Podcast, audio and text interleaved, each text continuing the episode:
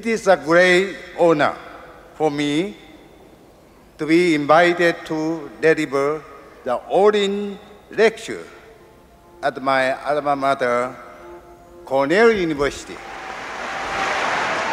10 giugno 1995.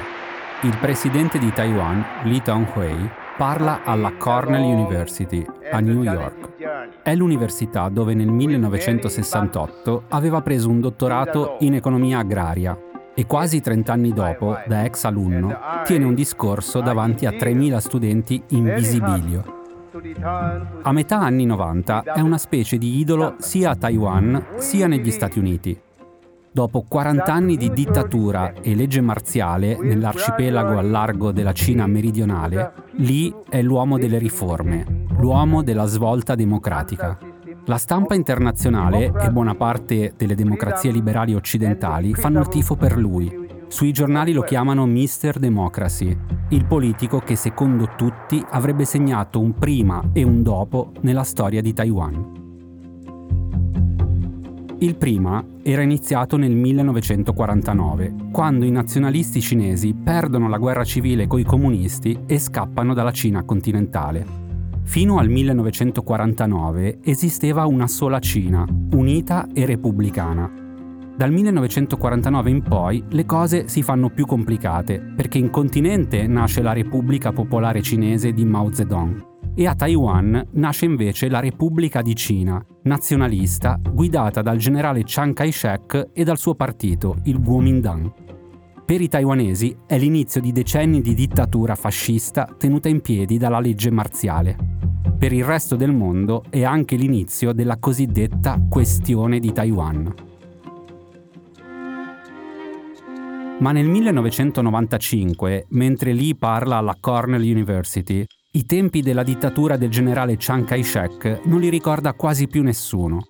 I media americani sono entusiasti. Il Washington Post scrive di una visita trionfale e riprende le parole di un senatore repubblicano che esclama Il genio di Taiwan è uscito dalla lampada. La Repubblica Popolare ovviamente non gradisce, perché i tempi di Chiang Kai-shek sono lontani, ma la questione di Taiwan è ancora apertissima e attualissima.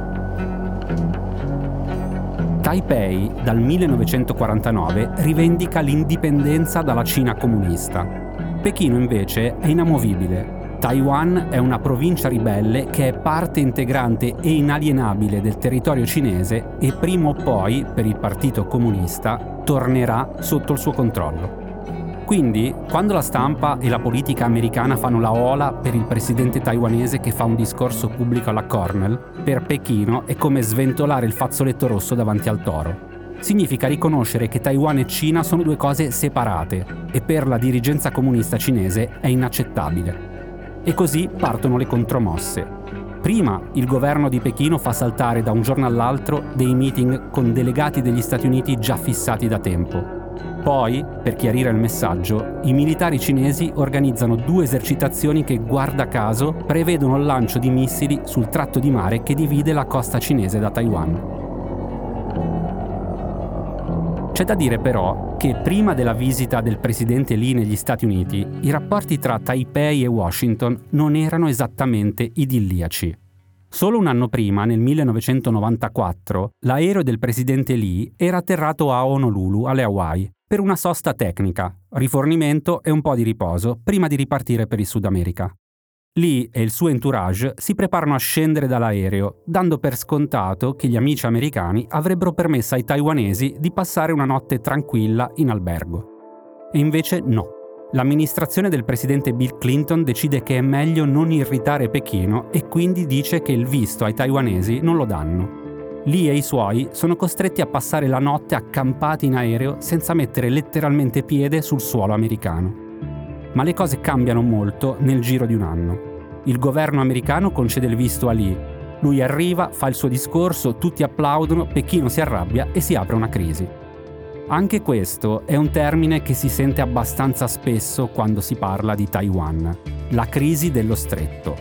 Quella del 1995 è la terza, la prima è stata nel 1954, la seconda nel 1958. L'ultima, cioè la quarta, è stata la scorsa estate, quando l'allora speaker della Camera Nancy Pelosi ha visitato Taiwan.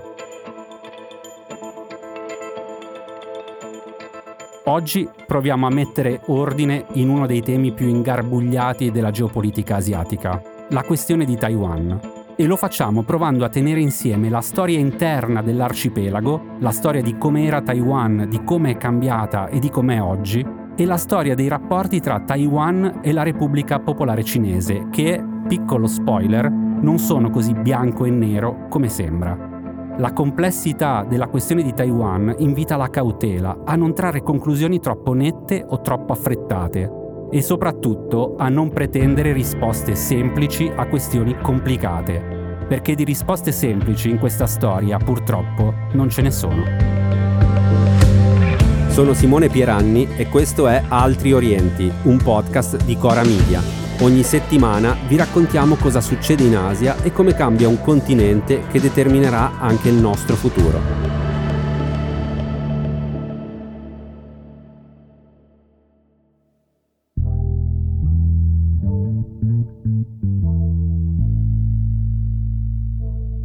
Allora, partiamo da Li Tenhui, un personaggio politico fondamentale nella storia recente di Taiwan. E cominciamo col dire che è stato il primo presidente di Taiwan a essere nato a Taiwan, nel 1923. La sua famiglia appartiene al gruppo linguistico degli Hakka, proveniente dalla Cina meridionale. Negli anni venti del secolo scorso, Taiwan era occupata dall'impero giapponese, era una colonia, e quindi lì cresce imparando la lingua e la cultura degli occupanti. Fa carriera nell'esercito di Tokyo fino a diventare sottotenente, ma quando il Giappone perde la seconda guerra mondiale ed è costretto dai trattati di pace a ritirarsi anche da Taiwan, lì decide di rimanere. Si iscrive anche al Partito Comunista Cinese, non tanto per questioni strettamente politiche, ma perché, dirà poi, lui i nazionalisti del Kuomintang li odiava. E così, tecnicamente, Li detiene un altro record, è il primo presidente taiwanese ad aver avuto la tessera del Partito Comunista Cinese. Come abbiamo detto, Lee, alla fine degli anni 60, prende un dottorato negli Stati Uniti e quando rientra a Taiwan nel 1971, l'odio per la dittatura nazionalista di Chiang Kai-shek diciamo che gli passa. Si iscrive al Kuomintang, il partito del generale dittatore, e inizia la sua ascesa nella politica taiwanese. Nel 1978 diventa sindaco di Taipei, la capitale, e nonostante Chiang Kai-shek sia morto da tre anni, la legge marziale instaurata nel 1949 continua. Zero opposizione, zero critiche, zero libertà di stampa. Taiwan è nazionalista e i nazionalisti sono Taiwan, alternative non ce ne sono. Ma a partire dagli anni 70 qualcosa nell'arcipelago inizia a muoversi si forma un movimento di protesta che comincia a mettere in discussione il partito unico e la dittatura e chi ne fa parte decide di chiamarlo con due caratteri cinesi semplici e diretti. Dang, cioè partito, e Vai, cioè fuori. Dang Vai, il movimento di quelli fuori dal partito. Nell'estate del 1979 i sostenitori del Dang Vai decidono di tastare il polso della libertà di espressione a Taiwan annunciano di voler pubblicare una rivista, chiedono libertà di stampa per tutti e la fine della legge marziale. Quando il giorno del lancio organizzano un ricevimento in un hotel a Taipei, all'evento si presentano un migliaio di eroi anticomunisti, come li chiama il governo, che interrompono la cerimonia lanciando sassi e urlando insulti. La polizia osserva e lascia fare. Passano pochi mesi Novembre 1979. La rivista esce, ma è evidente che dalle parti del governo non sono proprio felicissimi. Un gruppo di vigilantes armati assalta gli uffici della redazione nella città di Kaohsiung, la seconda città dell'isola dopo Taipei. Sfondano il portone e ammazzate distruggono tutto, tavoli, sedie, finestre, macchine da scrivere, tutto. La polizia osserva e lascia fare. Gli attivisti del Downvai a questo punto organizzano una manifestazione pubblica e annunciano che il 10 dicembre scenderanno tutti in piazza. La notte del 9 dicembre la polizia si presenta a casa degli organizzatori della manifestazione e se li porta via uno ad uno, non esattamente con le buone. Il giorno dopo scendono comunque in strada a migliaia, ma la manifestazione si ferma subito, la polizia blocca il percorso La folla conta più o meno 30.000 persone ed è costretta a retrocedere. La polizia spinge da più lati finché tutti non finiscono circondati e intrappolati in una rotonda. Dopo qualche ora di impasse, i poliziotti iniziano a sparare gas lacrimogeni e a caricare. I feriti saranno un centinaio, ma l'obiettivo non era fare una carneficina, era ricordare ai manifestanti chi comanda a Taiwan. Prima con le botte in piazza, poi con le sentenze, gli organizzatori della manifestazione vengono processati per direttissima e condannati a pene tra i sei anni di carcere e l'ergastolo. Il Kuomintang sperava che tutti a Taiwan avessero imparato la lezione e invece succede esattamente il contrario. La popolazione sta coi manifestanti. Il movimento Danwai raggiunge uno dei suoi obiettivi, il tema delle riforme democratiche a Taiwan non è più la battaglia di una minoranza scomoda, ma fa presa anche tra i moderati, se ne parla più apertamente, senza paura. Le pressioni sul governo di Taipei per mettersi alle spalle 40 anni di dittatura si fanno sempre più forti, sia da dentro Taiwan sia dall'estero, e alla fine i risultati arrivano.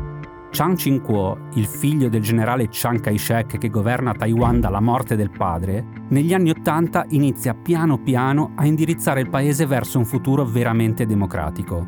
Abolisce la legge marziale e apre alla formazione di nuovi partiti. E quando nel 1986 gli attivisti vicino al movimento Danwai fondano il Partito Progressista Democratico, Taiwan per la prima volta nella sua storia si apre a un sistema politico di fatto bipartitico.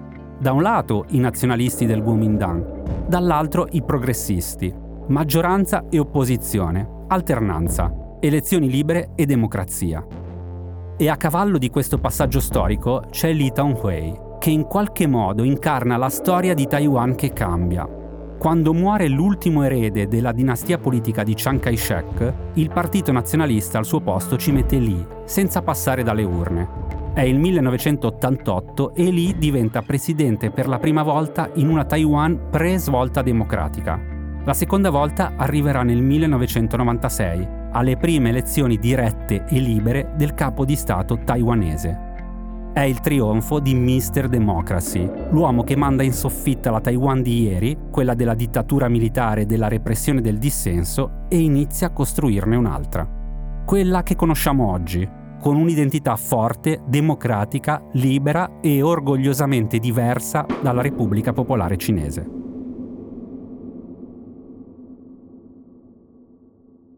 Ecco, considerate che tutto quello che abbiamo detto del presidente Li fino ad ora, letto con gli occhi di Pechino, è praticamente l'identikit del nemico pubblico numero uno. Ora, numero uno forse è un'esagerazione, Probabilmente il presidente di Taiwan se la gioca col Dalai Lama, ma sicuramente lì è sul podio delle persone più sgradite dal Partito Comunista. Perché la dirigenza della Repubblica Popolare negli anni 90 capisce che la svolta di lì non è transitoria. Più il tempo passa, più il solco culturale e identitario tra Taiwan e la Cina continentale si allarga. L'arcipelago sta diventando una cosa diversa e per Pechino un bel problema perché la definizione di Taiwan come provincia temporaneamente ribelle, che comunque fa parte della Repubblica Popolare, si fonda proprio sul concetto che in fondo cinesi di Taiwan e cinesi continentali sono la stessa cosa mentre in realtà dagli anni 90 in poi Taiwan e i taiwanesi non solo fanno di tutto per essere il più diversi possibile dalla Cina governata dai comunisti, ma lo fanno con orgoglio, felici di essere ed essere considerati diversi. E per Pechino i problemi non sono solo questioni identitarie e culturali, la provincia ribelle aveva anche dimostrato di saper stare economicamente in piedi da sola, specializzandosi nella produzione di semiconduttori, quegli oggetti microscopici fondamentali per lo sviluppo tecnologico mondiale.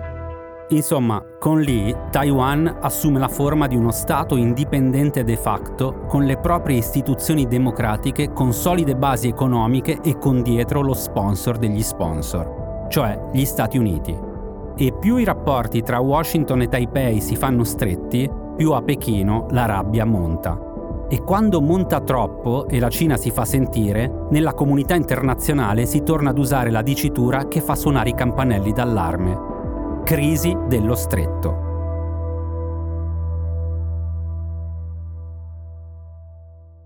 Come abbiamo detto all'inizio della puntata, la crisi del 1995, nata dal discorso del presidente Lee alla Cornell University, è ufficialmente la terza crisi dello stretto. Inizia nel 1995, prosegue per qualche mese nel 1996 e poi tutto sembra rientrare. Solo che nel marzo del 1997 i giornalisti parlamentari americani vengono convocati per una conferenza stampa. Asia is very important to us. We are a unique country. We, we are a world nation. We're not just tied to Europe or to Latin America or to Africa or to Asia, but we have a big interest in the Pacific. And I think it's a very dynamic, very growing region. I'm looking forward to it very, very much. Quello che sta parlando è lo speaker della Camera, il repubblicano Newt Gingrich dice che gli Stati Uniti sono una superpotenza che ha rapporti con tutti e che guarda con molto interesse all'Asia Pacifico, motivo per il quale lo speaker si sta preparando per un viaggio ufficiale che toccherà Giappone, Cina e Hong Kong. Solo che, senza dire niente a nessuno, in realtà Gingrich nel tour ci aveva infilato anche una tappa a Taiwan. Ora, ricordiamo un attimo in che momento siamo. 1997 significa che l'ultima crisi nello stretto si era chiusa, è vero, ma Cina e Stati Uniti questa volta avevano mostrato i muscoli. Pechino aveva lanciato dei missili al largo di Taiwan e Washington aveva mandato nello stretto la settima flotta del Pacifico della Marina Militare, cosa che non accadeva dalla guerra in Vietnam.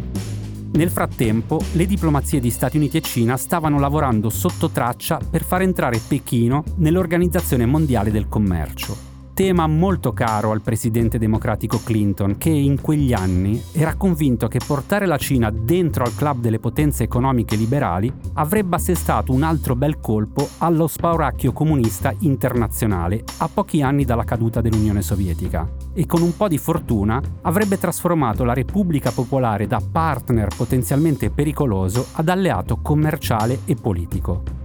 L'idea era provare a esportare la democrazia anche in Cina, stavolta senza le bombe, ma coi soldi. Sappiamo che la Cina entra nell'Organizzazione Mondiale del Commercio nel 2001, ma che le cose poi non sono andate esattamente come Clinton sperava. Ma ora siamo nel 1997. Clinton a questa svolta democratica cinese incoraggiata dal capitale ci crede e tutto vuole tranne far irritare Pechino. I repubblicani ovviamente questo obiettivo non lo condividono, ma questi sono tempi molto diversi da quelli che viviamo oggi. Tempi in cui i democratici e repubblicani potevano pensarla in un modo diverso, fare anche opposizione durissima, ma ecco, boicottare platealmente una strategia della Casa Bianca no, ancora non si poteva fare. E quindi Gingrich fa una cosa saggia, avvisa i cinesi e gli dice che vuole andare a Taiwan. Pechino risponde che non se ne parla, ma bene o male inizia una trattativa. Alla fine il compromesso è questo. Lo speaker può andare ma a due condizioni. Niente visita ufficiale ma solo uno scalo e niente volo diretto dalla Cina a Taiwan. E così Gingrich passa da Tokyo, va a Taiwan tre ore, incontra Lee, conferma che gli Stati Uniti difenderanno Taiwan e se ne torna a casa.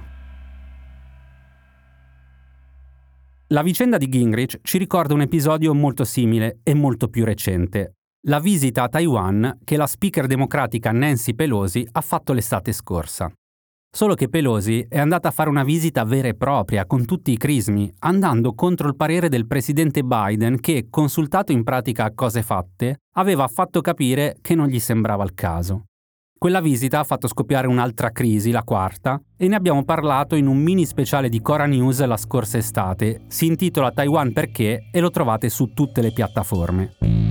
Tornando invece alla visita di Gingrich del 1997, quella storia spiega bene come la questione di Taiwan, in generale, si giochi sempre sul filo di equilibri strambi, bizzarri, che spesso, soprattutto nel lessico, rasentano l'assurdità.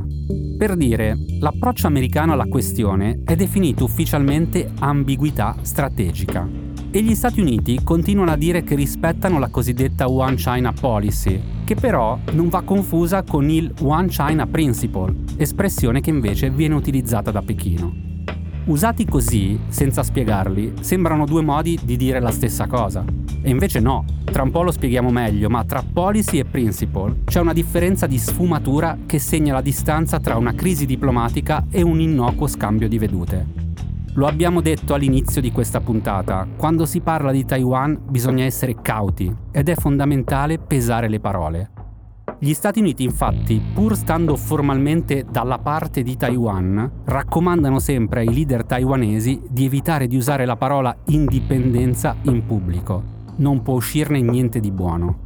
E idem al contrario dal lato della Repubblica Popolare, con i cinesi che impazziscono se in una cartina geografica l'arcipelago di Taiwan è di un colore diverso dal resto della Cina continentale. Sacrilegio. Insomma, parlare di Taiwan per chiunque ricopra una carica ufficiale, e spesso anche per chi non ne ricopre nessuna, è come passeggiare in mezzo a un campo minato. Il passo falso è sempre dietro l'angolo e più si semplifica, più aumenta il rischio di mettere il piede nel posto sbagliato. E quindi, come facciamo sempre ad altri orienti, per questioni complicate servono persone esperte, capaci di spiegare nel modo più semplice, ma preciso, di cosa stiamo parlando. E su Taiwan, Lorenzo Lamperti, che è giornalista e vive a Taipei, può darci le risposte più chiare e precise. E allora, Lorenzo, partiamo dalla domanda che sembra più semplice. Perché parliamo della questione di Taiwan? Allora, Taiwan è uno degli argomenti più complicati a livello internazionale sul fronte geopolitico, è uno dei fronti ancora aperti, mai risolti, retaggio un po' del, del secolo scorso. Il nome ufficiale con cui Taiwan è indipendente de facto è Repubblica eh, di Cina, che è eh, l'esito appunto della fine della guerra civile cinese, quando il Kuomintang di Chiang Kai-shek ripiegò appunto su Taiwan e altri territori, perché infatti Taiwan non è solo un'isola, Taipei amministra oltre 150 isole. Eh, nella prospettiva di Pechino, Repubblica Popolare Cinese è una provincia eh, ribelle sostanzialmente da portare sotto il controllo della Repubblica eh, Popolare Cinese. Per quanto riguarda invece Taiwan, livello ufficiale appunto si riconosce ancora come Repubblica di Cina, quindi come un'alternativa sostanzialmente alla Cina guidata dal Partito eh, Comunista Cinese, anche se negli anni ovviamente la questione identitaria, il sentimento identitario dei taiwanesi è cambiato molto e ora quelli che si sentono cinesi sono molti di meno rispetto a quello di un tempo. Abbiamo detto poco fa che si parla spesso di One China Policy e One China Principle e che non sono proprio la stessa cosa. Sì, allora la differenza può sembrare sottile, ma in realtà non lo è, nel senso che il principio dell'unica Cina è quello che Pechino chiede nel momento in cui si avviano le relazioni diplomatiche ufficiali, cioè il fatto che sostanzialmente al mondo esiste una sola Cina e che appunto la Cina legittima sia la Repubblica Popolare Cinese e non eh, la Repubblica di Cina. In realtà gli Stati Uniti, per esempio, applicano una politica dell'unica Cina, che cosa significa? Significa che effettivamente mantengono rapporti diplomatici ufficiali solo con la Repubblica Popolare Cinese e Pechino, ma allo stesso tempo però non sposano completamente il principio dell'unica Cina, cioè che sostanzialmente richiede anche il fatto che sostanzialmente si appoggi la pretesa di sovranità di Pechino su Taipei. E oggi qual è la situazione tra Taiwan e Cina? La situazione oggi deriva da un cambiamento che c'è stato negli ultimi anni, cioè più i rapporti fra Stati Uniti e Repubblica Popolare Cinese si sono deteriorati e più anche la questione taiwanese è tornata diciamo d'attualità o in cima all'agenda politica sia di Xi Jinping sia della Casa Bianca. L'abbiamo visto già in realtà dal 2016, da quando quell'anno furono eletti da una parte Donald Trump e a Taiwan invece la presidente Tsai Ing-wen del partito eh, progressista democratico che non riconosce il consenso del 1992 che stabiliva proprio quel principio dell'unica Cina fra le due sponde dello stretto. Da lì in poi sostanzialmente è, cosa è successo? Che da una parte Washington osserva quella che ritiene essere un'escalation diplomatico-militare da parte di Pechino per alterare lo status quo, dall'altra parte invece Pechino osserva quella che eh, ritiene essere un'escalation diplomatica da parte degli Stati Uniti a, a loro volta, insomma nella prospettiva cinese per alterare lo status quo, nel senso che si andrebbe un po' a fomentare il sentimento di indipendenza formale di Taiwan. Questo perché ovviamente è molto diverso essere indipendenti de facto come è adesso come Repubblica di Cina oppure raggiungere un'indipendenza formale come Repubblica di Taiwan che sostanzialmente costituirebbe una recisione totale col mondo cinese e questo chiaramente sarebbe la eh, linea rossa da non superare assolutamente da parte di Pechino. Allora, noi qui viviamo in un mondo dove più o meno una volta alla settimana la Cina sembra pronta a invadere Taiwan. domani, tra due mesi, tra due anni. Ma lì a Taiwan invece come se la vivono? Ma i taiwanesi a torto o a ragione sono abbastanza tranquilli, diciamo, non c'è eh, nessuna forma di panico, questo anche perché insomma, per una sostanziale anche assuefazione probabilmente, no? cioè, dopo oltre 70 anni di tensioni, prima linea, esercitazioni, lanci di missili e quant'altro, è chiaro che c'è una parziale assuefazione ma anche perché bisogna dire che le esercitazioni militari, in particolare di cui si è parlato tanto negli scorsi mesi, in particolare quelle di aprile, non hanno avuto un impatto così forte assolutamente sulla, sulla popolazione, anche proprio per il mancato lancio di missili rispetto a quelle dell'agosto scorso. I rapporti poi eh, sono molto forti a livello economico, anzi da un certo punto di vista più cresce l'allarmismo sul fronte militare e più il paradosso può essere che l'economia taiwanese si lega sempre di più a quella della Repubblica Popolare Cinese. Quindi è vero che esistono gruppi di riservisti, di persone che fanno corsi di sopravvivenza e quant'altro, ma stiamo parlando comunque di una piccola parte della popolazione taiwanese, cioè la maggior parte della popolazione taiwanese, e qua non sto dicendo che questo sia giusto, non sa nemmeno dov'è il, un rifugio antiaereo più vicino alla sua abitazione, questo per dire che comunque non c'è questo sentimento di conflitto imminente, ripeto, a torto o a ragione. Ecco, poi anche perché sui nostri media, eh, insomma, a livello internazionale, leggiamo spesso no, delle manovre nello spazio aereo, si dice, no, si usa sempre il termine, spesso il termine spazio aereo taiwanese, in realtà eh, non è mai accaduto fino ad ora che eh, jet dell'esercito popolare di liberazione entrassero nell'effettivo spazio aereo taiwanese, che è l'equivalente dello spazio marittimo, cioè equivale alla distanza di 12 miglia nautiche dalle coste. Cioè le manovre cinesi finora sono sempre state nello spazio di identificazione di difesa aerea, che è una cosa diversa, che molto spesso si sovrappone, anzi in parte si sovrappone anche allo spazio di identificazione di difesa aerea della Repubblica Popolare, quello taiwanese, ed è lo spazio dove sostanzialmente le autorità autorità di un paese osservano i movimenti di aerei militari o civili per regolare il traffico o per questioni anche di sicurezza nazionale. Quindi sono due spazi completamente diversi. Fino adesso non c'è stato questo ingresso nello spazio aereo taiwanese Tuku. Ecco. Bene, come avrete capito, la questione di Taiwan ha dei protagonisti che spesso non vengono presi in considerazione quando si parla della questione di Taiwan, cioè i taiwanesi, che a Taiwan ci vivono tutti i giorni. E quindi chiudiamo questa puntata proprio su questo. L'anno prossimo, a gennaio, a Taiwan si torna a votare. Per farla breve, adesso al governo c'è il Partito Progressista Democratico, in caso di rielezione possiamo aspettarci che le tensioni proseguano. Se vincerà invece il Kuomintang, che negli anni è diventato un partito più morbido nei confronti di Pechino, un disgelo nel breve periodo è più probabile. Ma se fosse tutto così semplice, non parleremmo della questione di Taiwan.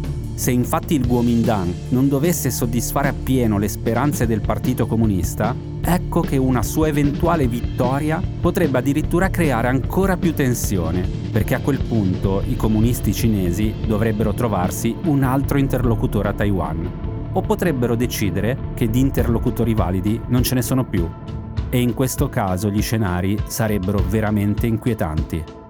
Solo che qui ad Altri Orienti la palla di cristallo non ce l'abbiamo e allora, con cautela e senza tirare conclusioni affrettate, non ci resta che aspettare. A venerdì prossimo!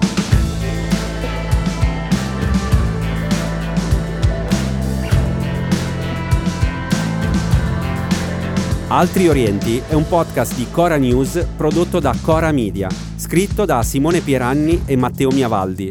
La cura editoriale è di Francesca Milano. La supervisione del suono e della musica è di Luca Micheli. La post-produzione e il montaggio sono di Daniele Marinello. Il producer è Alex Peverengo. Le fonti dei contributi audio sono indicate nella sinossi.